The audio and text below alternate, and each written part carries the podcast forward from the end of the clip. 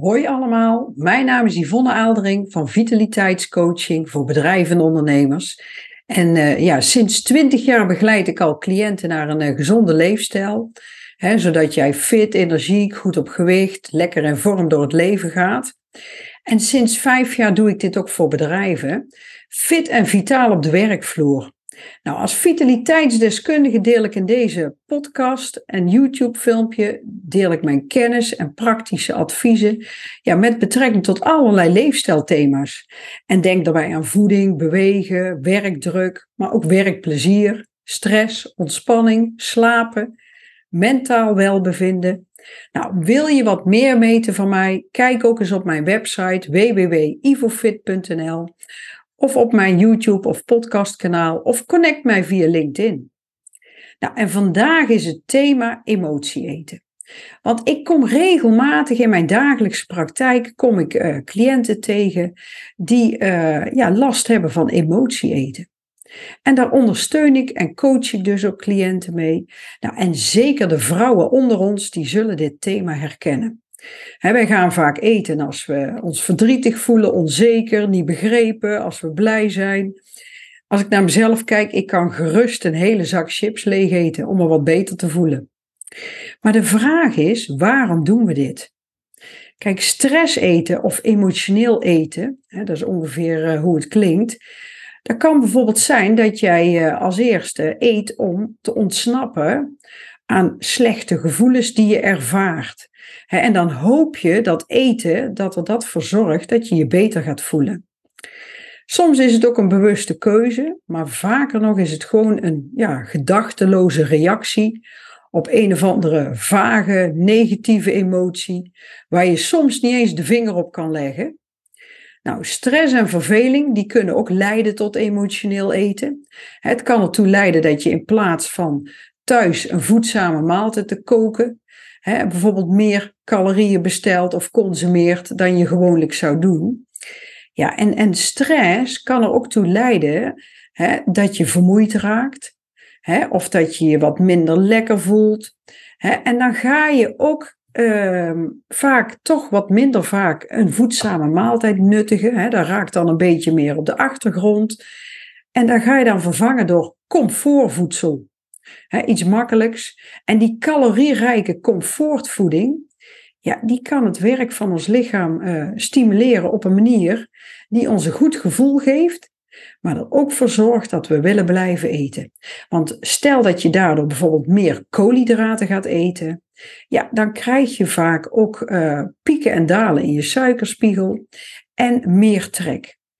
Ja, en dat is dan een soort visuele cirkel, hè? Waar je in zit met je, je gebruikelijke patroon of routine of dieet. Maar ja, dat heeft vaak ook invloed op de doelen die je hebt. sommige mensen willen graag op gewicht blijven of afslanken, of zich goed voelen of een hoop energie hebben. Ja, en dan zie je dus dat, en dan krijg je daar weer stress van, omdat je je doel niet haalt. En dan zie je dat die visueuze cirkel, dat die maar ronddraait. Want dan zie je dat je uiteindelijk toch weer ja, troostend voedsel gaat eten. En dan ga je dat weer doen. Nou, dus de vraag is ook van hoe weet jij nou of het gaat om emotionele of fysieke honger? Nou, er zijn een paar tekenen die je kunnen helpen om emotionele honger of stress eten te onderscheiden van fysieke, echte fysieke honger. En kijk maar eens of dat je hier dingen in herkent voor jezelf. want straks ga ik ook wat tips geven hoe dat je dit nou doorbreekt of hoe dat je daar beter mee om kan gaan. Nou, emotioneel eten komt meestal plotseling opzetten. je begint je gestrest of gespannen te voelen en wham. je verlangt naar uh, ja, comfortvoedsel, afhaalmaaltijden, uh, iets te snaaien, snoep, koek, chips iets lekkers. En aan de andere kant komt fysieke honger meestal geleidelijk op. je begint honger te krijgen, je kunt wachten met eten, dat geeft je wat tijd om verstandig te kiezen en iets te eten wat goed voor je is of om iets klaar te maken, ja, wat wel verantwoord en gezond is. Nou, Een ander teken waarbij, waar je ook emotionele honger aan kan herkennen, is uh, stress eten veroorzaakt meestal een verlangen naar voedsel dat suikerrijk is, vet, calorierijk hè, en meestal zeer specifiek is. Hè, het verlangen is niet gewoon naar een simpel klein stukje voedsel, maar naar een grote portie van alles. Nou, als je daarentegen fysieke honger hebt, dan klinkt eten in het algemeen je goed in de oren. Je bent bereid meerdere opties te overwegen, waardoor je ook eerder geneigd bent om een betere keuze te maken. En zodra je, hè, en dat is de volgende teken, zodra je een voedzame maaltijd hebt gegeten, dan voel je dat je genoeg hebt gehad. En ben je geneigd om te stoppen met eten. Maar als emoties de drijfveer zijn, ja, dan is het gemakkelijker om dat te negeren, wat je maag je vertelt. En dan kan het gebeuren dat je veel te veel eet om jezelf beter te voelen. Dan blijf je soms eten en eet je veel meer dan nodig is om verzadiging te krijgen. Dus dit zijn eigenlijk drie tekenen dat je met emotie eten bezig bent. Nou, en wat is nou de beste manier om dit stress eten te voorkomen? Nou, ik ga wat tips en strategieën bespreken om jouw stress eten beter onder controle te krijgen. En tip 1 is: houd een dagboek bij. Eén ding dat veel mensen helpt is het bijhouden van zo'n eetdagboek, omdat het hen echt kan helpen inzien wat hun stress eten triggert. Wanneer je de behoefte voelt om te gaan eten, noteer dan hoe hongerig je bent op een schaal van 1 tot 10 bijvoorbeeld 1 is ik ben flauw van de honger. En 10 is ik zit zo vol dat ik mijn kleding moet losmaken. Maar schrijf ook op hoe je je op dat moment voelt. en wat eventueel de reden is dat je je zo voelt. dat je weet wat een trigger is, waardoor jij uh, gaat eten. En dat zal je helpen begrijpen welke emoties jou ertoe zetten om te gaan eten. Dus neem een paar momenten om na te denken over je gevoelens en bedenk hoe je datgene wat je dwars zit kunt oplossen. En maak dan ook een lijstje van dingen die je kunt doen in plaats van eten. Hè, ehm, en een voorbeeld kan zijn: ga lekker in bad liggen, ga een wandeling maken, ga even bellen met een vriendin. Nou, zo kan je natuurlijk allerlei dingen doen. Of zet een lekker muziekje op. Muziek kan ook je gemoedstoestand beïnvloeden. Dus um, zorg dat je uh, ja, een lijstje hebt met dingen die een alternatief zijn voor dat eten. Hè, en waardoor je afleiding hebt of waardoor je je ook beter gaat voelen. Maar dan niet door eten, maar door iets anders te gaan doen. Hè, en dat kan echt heel helpend zijn. Ik spreek uit ervaring.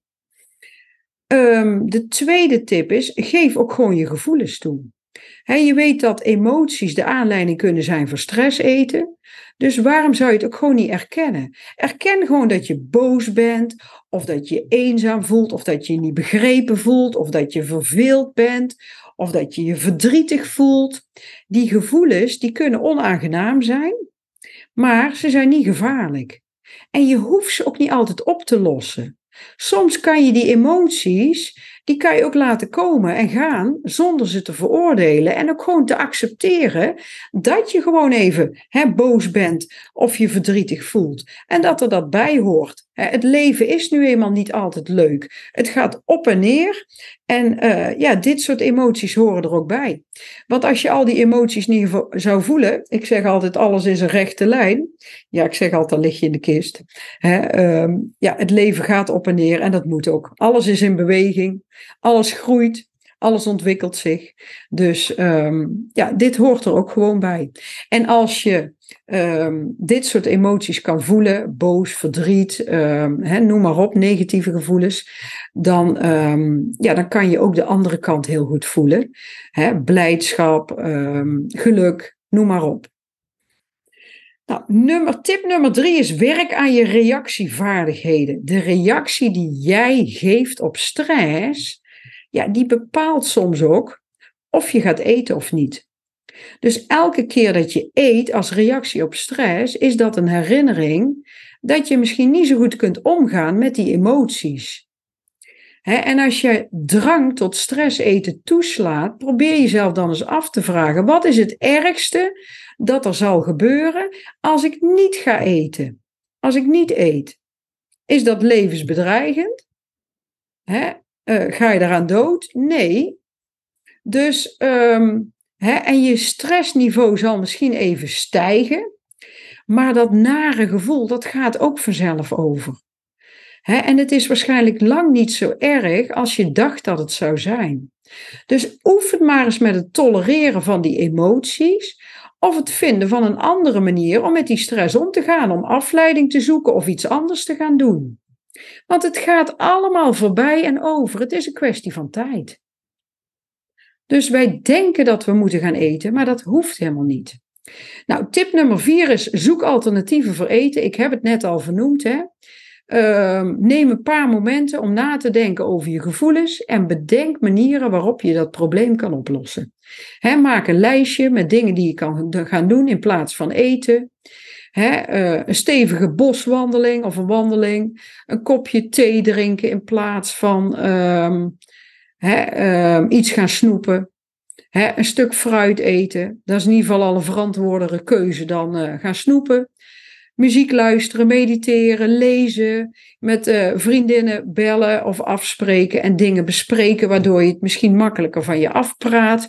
Dat kan echt allemaal heel helpend zijn. Nou, tip nummer vier is: wacht het af. Uitstelgedrag kan een goede strategie zijn. Ik ben nooit een voorstander van uitstel, maar in dit geval wel. En je denkt misschien dat als je niet eet, dat de drang alleen maar erger en erger wordt. Maar vaker wel dan niet gaat de drang gewoon over. In plaats van meteen toe te geven aan je drang om te gaan eten, hè, beloof je jezelf dat je een paar minuten wacht. En de kans is groot dat je afgeleid wordt of dat het druk is en dat die hunkering naar eten gewoon overgaat. Dus um, probeer dat gewoon eens uit want dat is ook een soort gewoonte die je eigen hebt gemaakt, maar je kan een gewoonte veranderen en doorbreken. Nou, tip nummer vijf is eet regelmatig en sla geen maaltijden over. Want als stress een eetlustkiller kan zijn, ehm, probeer dan vaker gedurende de dag kleinere hoeveelheden te eten.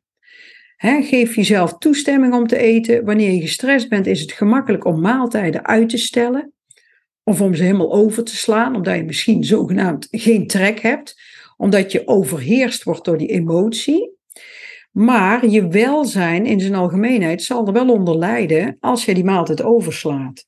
En je, je ziet dat je vaak daardoor daarna meer gaat eten dan dat je gewoon je normaal je maaltijden neemt. Drie maaltijden per dag voorkomt gewoon dat je eerder gaat snaaien en dat je allerlei dingen gaat eten die je eigenlijk helemaal niet wil eten.